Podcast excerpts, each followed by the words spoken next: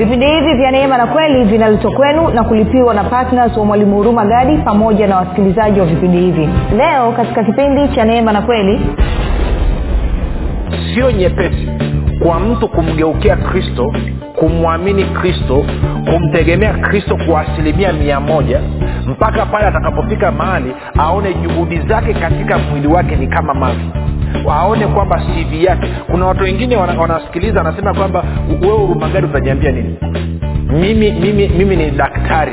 Kwao anajisifia elimu yake. Hajisifii kristo. Swala hapa je kristo unamjua kwa kiasi gani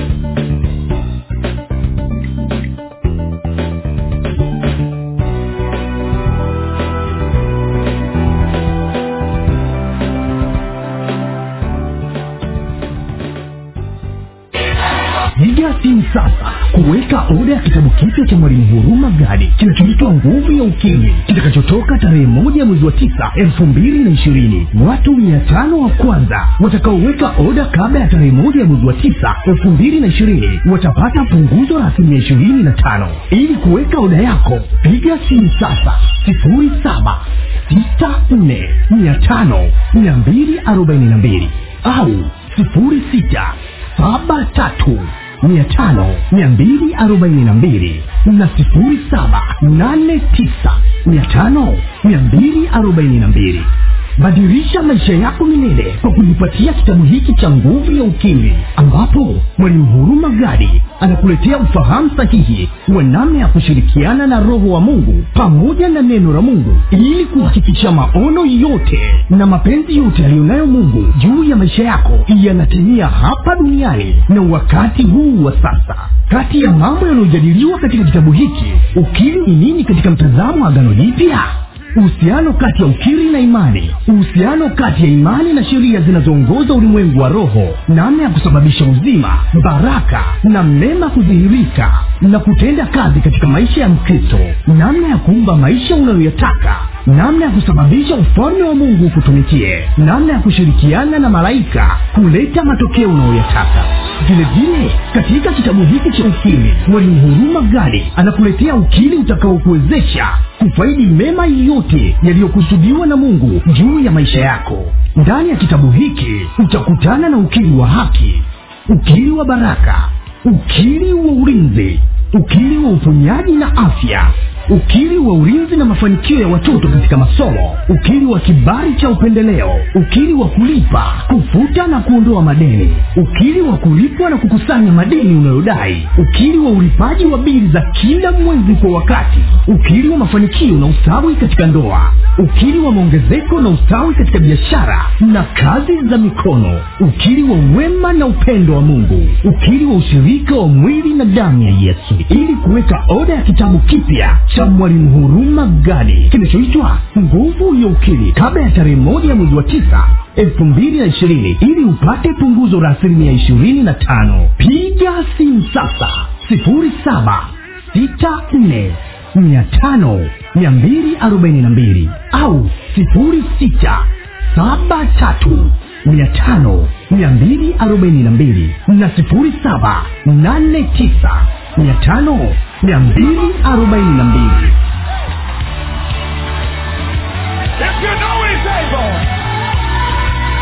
Yeah. Everybody sing. Oh.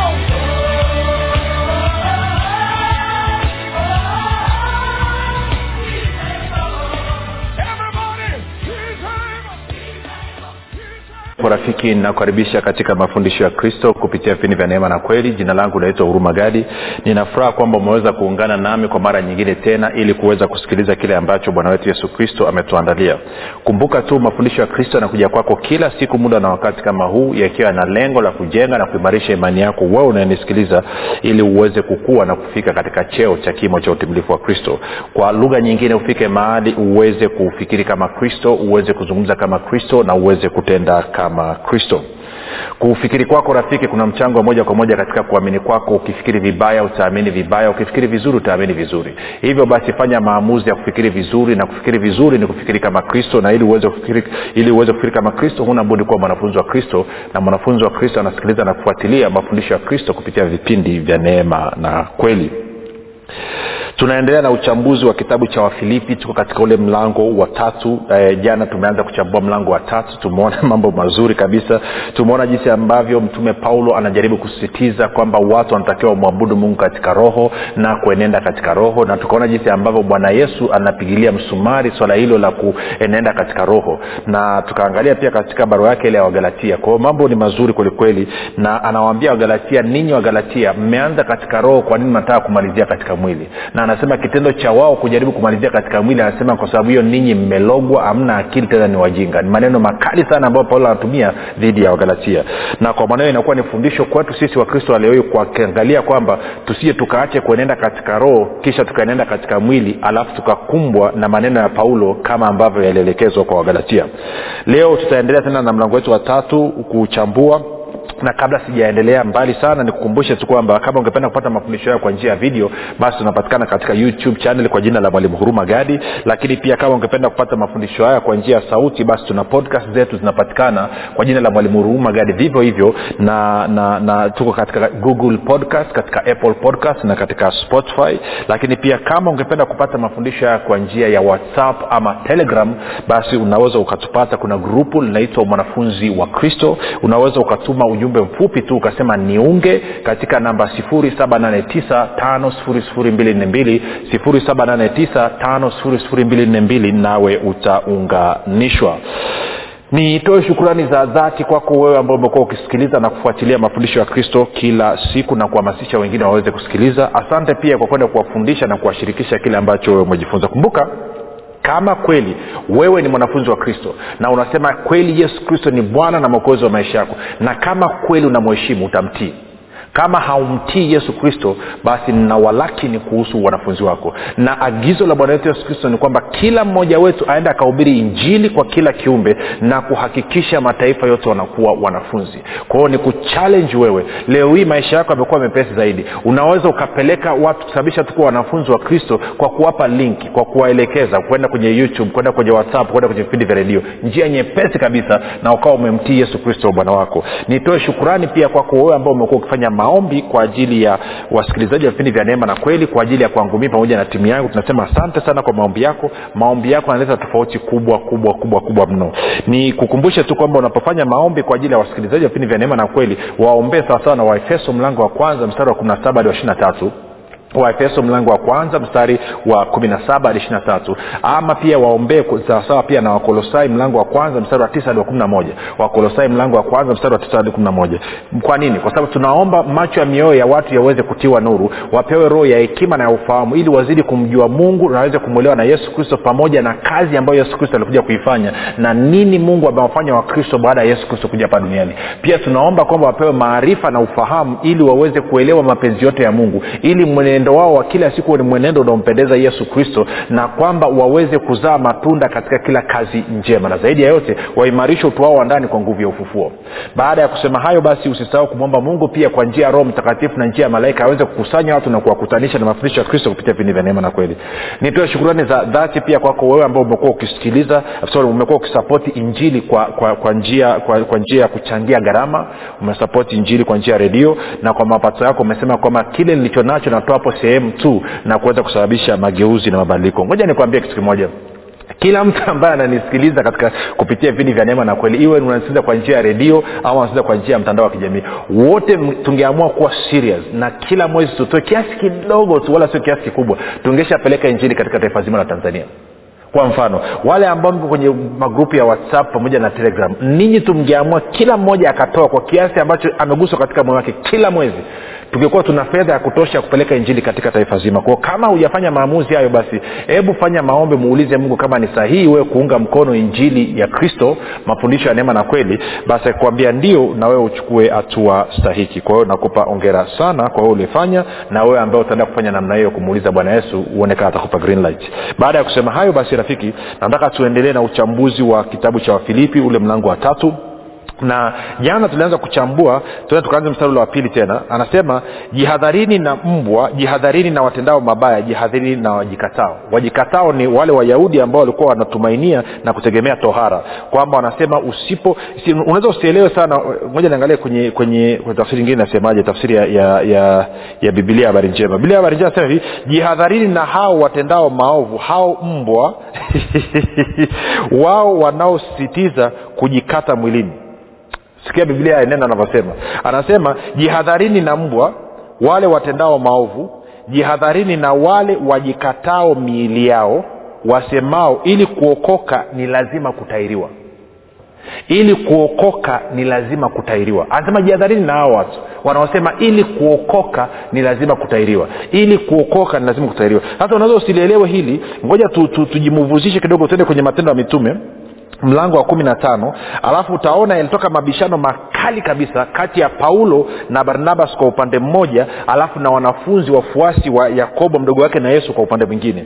Tuende tuanze ule mstari wa kwanza matendo ya mitume mstari wa kwanza mpaka ule watano anasema hivi wakashuka watu waliotoka uyahudi wakawafundisha wale ndugu ya kwamba msipotahiriwa kama desturi ya musa hamwezi kuokoka unasikia kitu rafiki? Anasema basi baada ya paulo na barnaba kushindana na watu hawa na kuhojiana nao sana ndugu wakaamuru kwamba paulo na barnaba na wengine miongoni mwao wapande kwenda yerusalemu kwa mitume na wazee kwa habari ya swali hilo. Yaani imetoka farangati hapo kwamba bwana bila wewe kutairiwa hakuna kuokoka. Ina maana leo hii watu wote waliozaliwa mara ya pili waliokoka kama unanisikiliza alafu wewe ni mbaba hujatairiwa ungepelekwa yerusalemu angesema hujaokoka ndo alichokuwa najaribu kukisema. Alafu angalia anasema hivi mstari wa tatu basi wakisafirishwa na kanisa wakapita kati ya nchi ya foinike na samaria wakitangaza habari za kuongoka kwao mataifa wakawafurahisha ndugu sana. Sikia nne. Walipofika yerusalemu wakakaribishwa na kanisa na mitume na wazee. Kwa hiyo wamekaribishwa na nini rafiki? Kanisa mitume na wazee anasema nao wakawaeleza mambo yote mungu aliyoyafanya pamoja nao. Tano lakini baadhi ya madhehebu ya mafarisayo walioamini wakasimama wakisema ni lazima kuwatahiri na kuwaagiza kuishika torati ya musa kwa hiyo unaanza kupata picha kwamba anavyozungumza kwenye wafilipi mbili wafilipi mbili mbili anamaanisha nini? Naona kwenye wafilipi mbili mbili Tuki, tukisoma sasa kwenye kwenye nisome kwenye kwenye tafsiri ya biblia ya tafsiri ya neno ingesomeka hivi tuingize hiyo dhana ya kutairiwa na dhana ya torati ya musa. Kwa anasema hivi ingesomeka namna hii.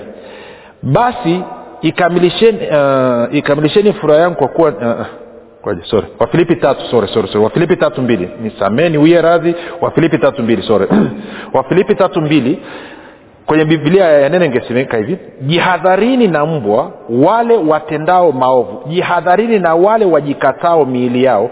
Wasemao ili kuokoka ni lazima kutairiwa na kuishika torati ya musa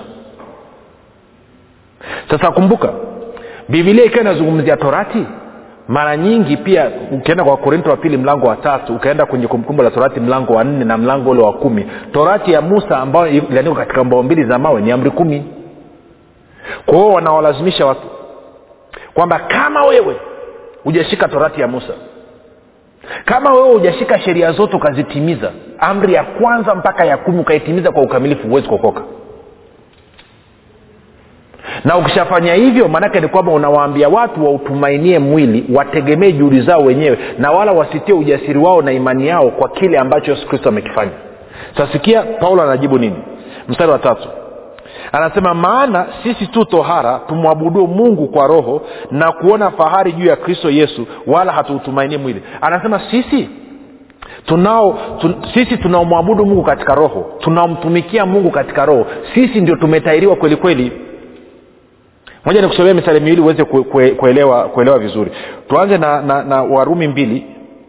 Warumi mlango wa pili nitaanza hapa mstari wa ngapi? Mstari wa ishiri nadhani mpaka wa ishiri anasema hivi basi ikiwa yeye asiyetahiriwa huyashika maagizo ya torati je kutokutahiriwa kwake hakukuhesabiwa kuwa kutahiriwa?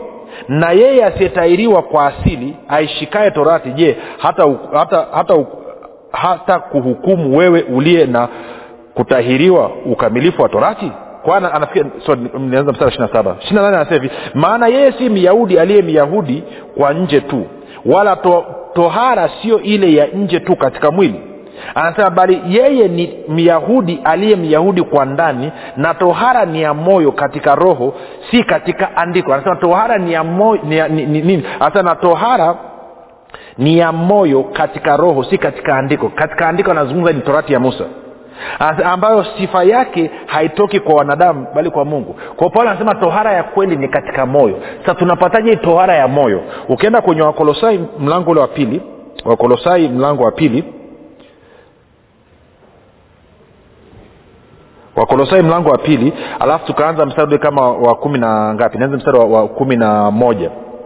Anasema katika yeye yaani kristo mmetahiriwa kwa tohara isiyofanyika kwa mikono kwa kuuvua mwili wa nyama kwa tohara ya kristo mkazikwa pamoja naye katika ubatizo na katika huo mkafufuliwa pamoja naye kwa kuziamini nguvu za mungu aliyemfufua katika wafu. Kumi na tatu. Na ninyi mlipokuwa mmekufa kwa sababu ya makosa yenu na kutokutahiriwa kwa mwili, wenu aliwafanya hai pamoja naye akiisha kutusamea makosa yote. Kwa hiyo anasema kwamba mimi na wewe tuliozaliwa mara ya pili tumepata tohara ya mioyo na hii tohara imefanywa na mungu mwenyewe na tumetahiriwa kupitia tohara ya kristo na kupitia kufa na kufuka kwake sisi tumesamehewa makosa yote.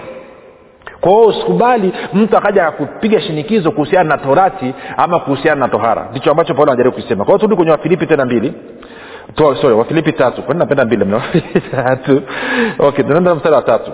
Kwa hiyo anasema basi maana sisi tu tohara tumwabuduo mungu kwa roho na jana nilikwambia kwamba tunazungumzia kumwabudu mungu katika roho na kumtumikia mungu katika roho tukaona bwana yesu anasema kwamba mungu ni roho nao wamwabuduo imewapasa kumwabudu katika roho na kweli.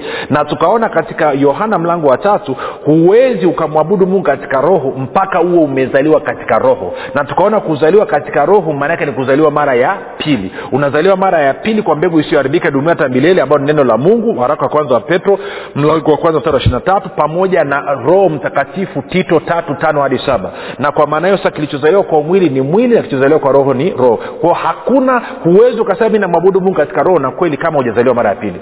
Na tukaona paulo anakuwa mkali kwa kanisa la wagalatia anasema ninyi wagalatia mmeanza katika roho. Kwa nini mnataka sasa hivi kukamilishwa katika mwili?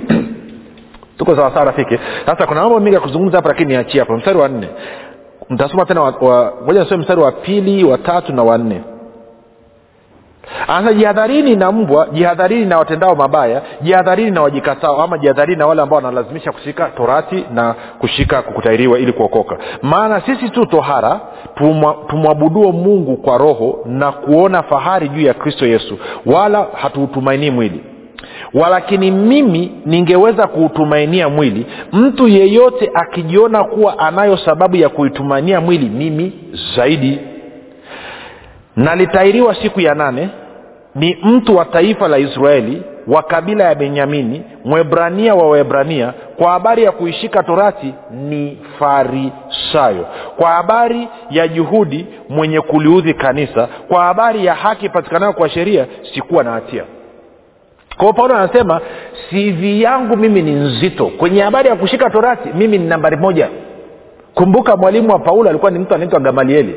Gamalieli ndo alikuwa ni kigogo wa torati yaani ilikuwa kama mna mabishano yote kuhusu torati kipindi hicho basi unakwenda kwa gamalieli. Ukifika kwa gamalieli akiongea ukoma mabishano. Kwao paulo alikuwa ni mwanafunzi wa gamalieli. Na anasema sikiliza kama ni habari ya kujisifia kwa sababu mambo ya mwilini mimi ni original. Mimi ni myahudi wa wayahudi. Hmm? angalia mstari wa anasema lakini mimi ningeweza kuutumainia mwili. Mtu yeyote akijiona kuwa anayo sababu ya kuutumainia mwili mimi zaidi. Nalitariwa siku ya nane. Anasema nimetariwa siku ya nane? Sio ukubwani nalitahiriwa siku ya nane ni mtu wa taifa la israel wa kabila ya benjamini mwebrania wa waebrania. Hmm? anasema kwa habari ya kuishika torati ni farisayo. Alafu anasema kwa habari ya juhudi mwenye kuliudhi kanisa kwa habari ya haki ipatikanayo kwa sheria ama torati sikuwa na hatia saba anasema lakini mambo yale yaliyokuwa faida kwangu nalihesabu kuwa hasara kwa ajili ya kristo. Sasa naam zaidi ya hayo nayahesabu mambo yote kuwa hasara kwa ajili ya uzuri usio na kiasi wa kumjua kristo yesu. Bwana wangu ambaye kwa ajili yake nimepata hasara ya mambo yote nikiyahesabu kuwa kama mavi ili nimpate kristo tena nionekane katika yeye nisiwe na haki yangu mwenyewe ipatikanayo kwa sheria bali ile ipatikanayo kwa imani iliyo katika kristo. Haki ile itokayo kwa mungu kwa imani. Sasa kuna mambo kadhaa ya kuzungumza hapa rafiki. Fikiria paulo anakwambia kwenye habari ya haki ipatikanayo kwa kuishika torati sina hatia. Eh? kwa habari ya kutunza torati mimi ndio mwenyewe. Eh? angalia anavyosema mstari wa tano hasa nalitahiriwa siku ya nane ni mtu wa taifa la israeli wa kabila ya benjamini mwebrania wa waebrania kwa habari ya kuishika torati ni farisayo. Kwa habari ya juhudi mwenye kuludhi kanisa kwa habari ya haki patikanayo kwa sheria sikuwa na hatia. Kwa anasema kwenye kushika torati mimi ni farisayo. Kwenye haki patikanayo kwa sheria sina hatia. Alafu mbele anaoja nakwambia lakini sivi yote hiyo juhudi yote hiyo ya kuishika torati ya kuitunza sheria anasema baada ya kumjua kristo na hesabu juhudi zote hizo kuwa ni mavi.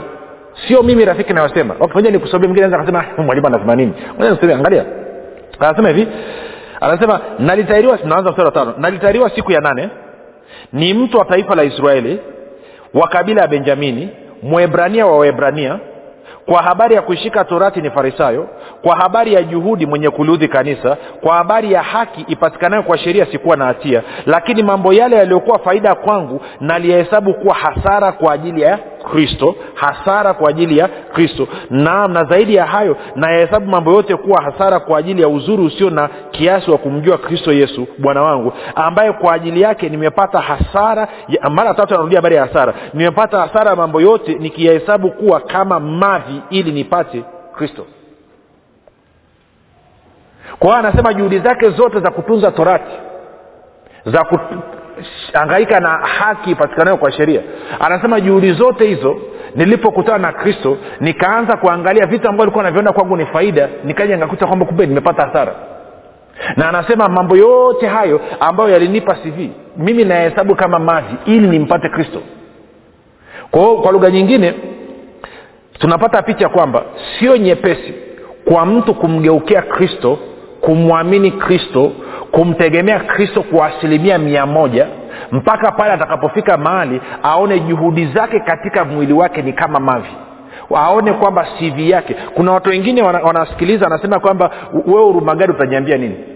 Mimi, mimi, mimi ni daktari wa thiolojia kwao anajisifia elimu yake. Hajisifii kristo sijuko ananyelewa mwingine anajisifia anasema kwamba mimi natokea na, na, na, natokea nimekaa na swala hapa je kristo unamjua kwa kiasi gani? Umempokea na kumkubali kristo kwa kiasi gani? Paulo anasema mimi nilikuwa na juhudi. Kwenye habari ya torati mimi nilifikia kuwa farisayo. Kwenye habari ya haki patikanayo kwa sheria sikuwa na hatia ya aina yoyote. Kama ni kuhusiana na watu wa mungu mimi ni wa kabila ya benjamini. Mimi ni muisraeli wa waisraeli. Mimi ni muibrania wa waibrania anasema kuhusu kuitunza torati nimetairiwa siku ya nane. Kama ambavyo torati inasema. Anasema utaniambia nini? Lakini nilipokutana na uzuri wa kristo nilipokutana na uzuri wa kristo nilipokutana na utamu wa kristo nilipokutana na maisha ya kristo hakika nikaona mambo yote ambayo nilikuwa najivunia mambo yote ambayo nilikuwa natia juhudi kuyatenda nikaona kwangu yamekuwa hasara. Anasema kwa sababu hiyo nimefika mahali ili niweze kumpata kristo na hesabu juhudi zangu zote kama mavi kama kinyesi. Sio mi nasema ni paulo anasema. Maneno mazito kwelikweli maneno mazito kwelikweli na nikuulize swali rafiki unanisikiliza.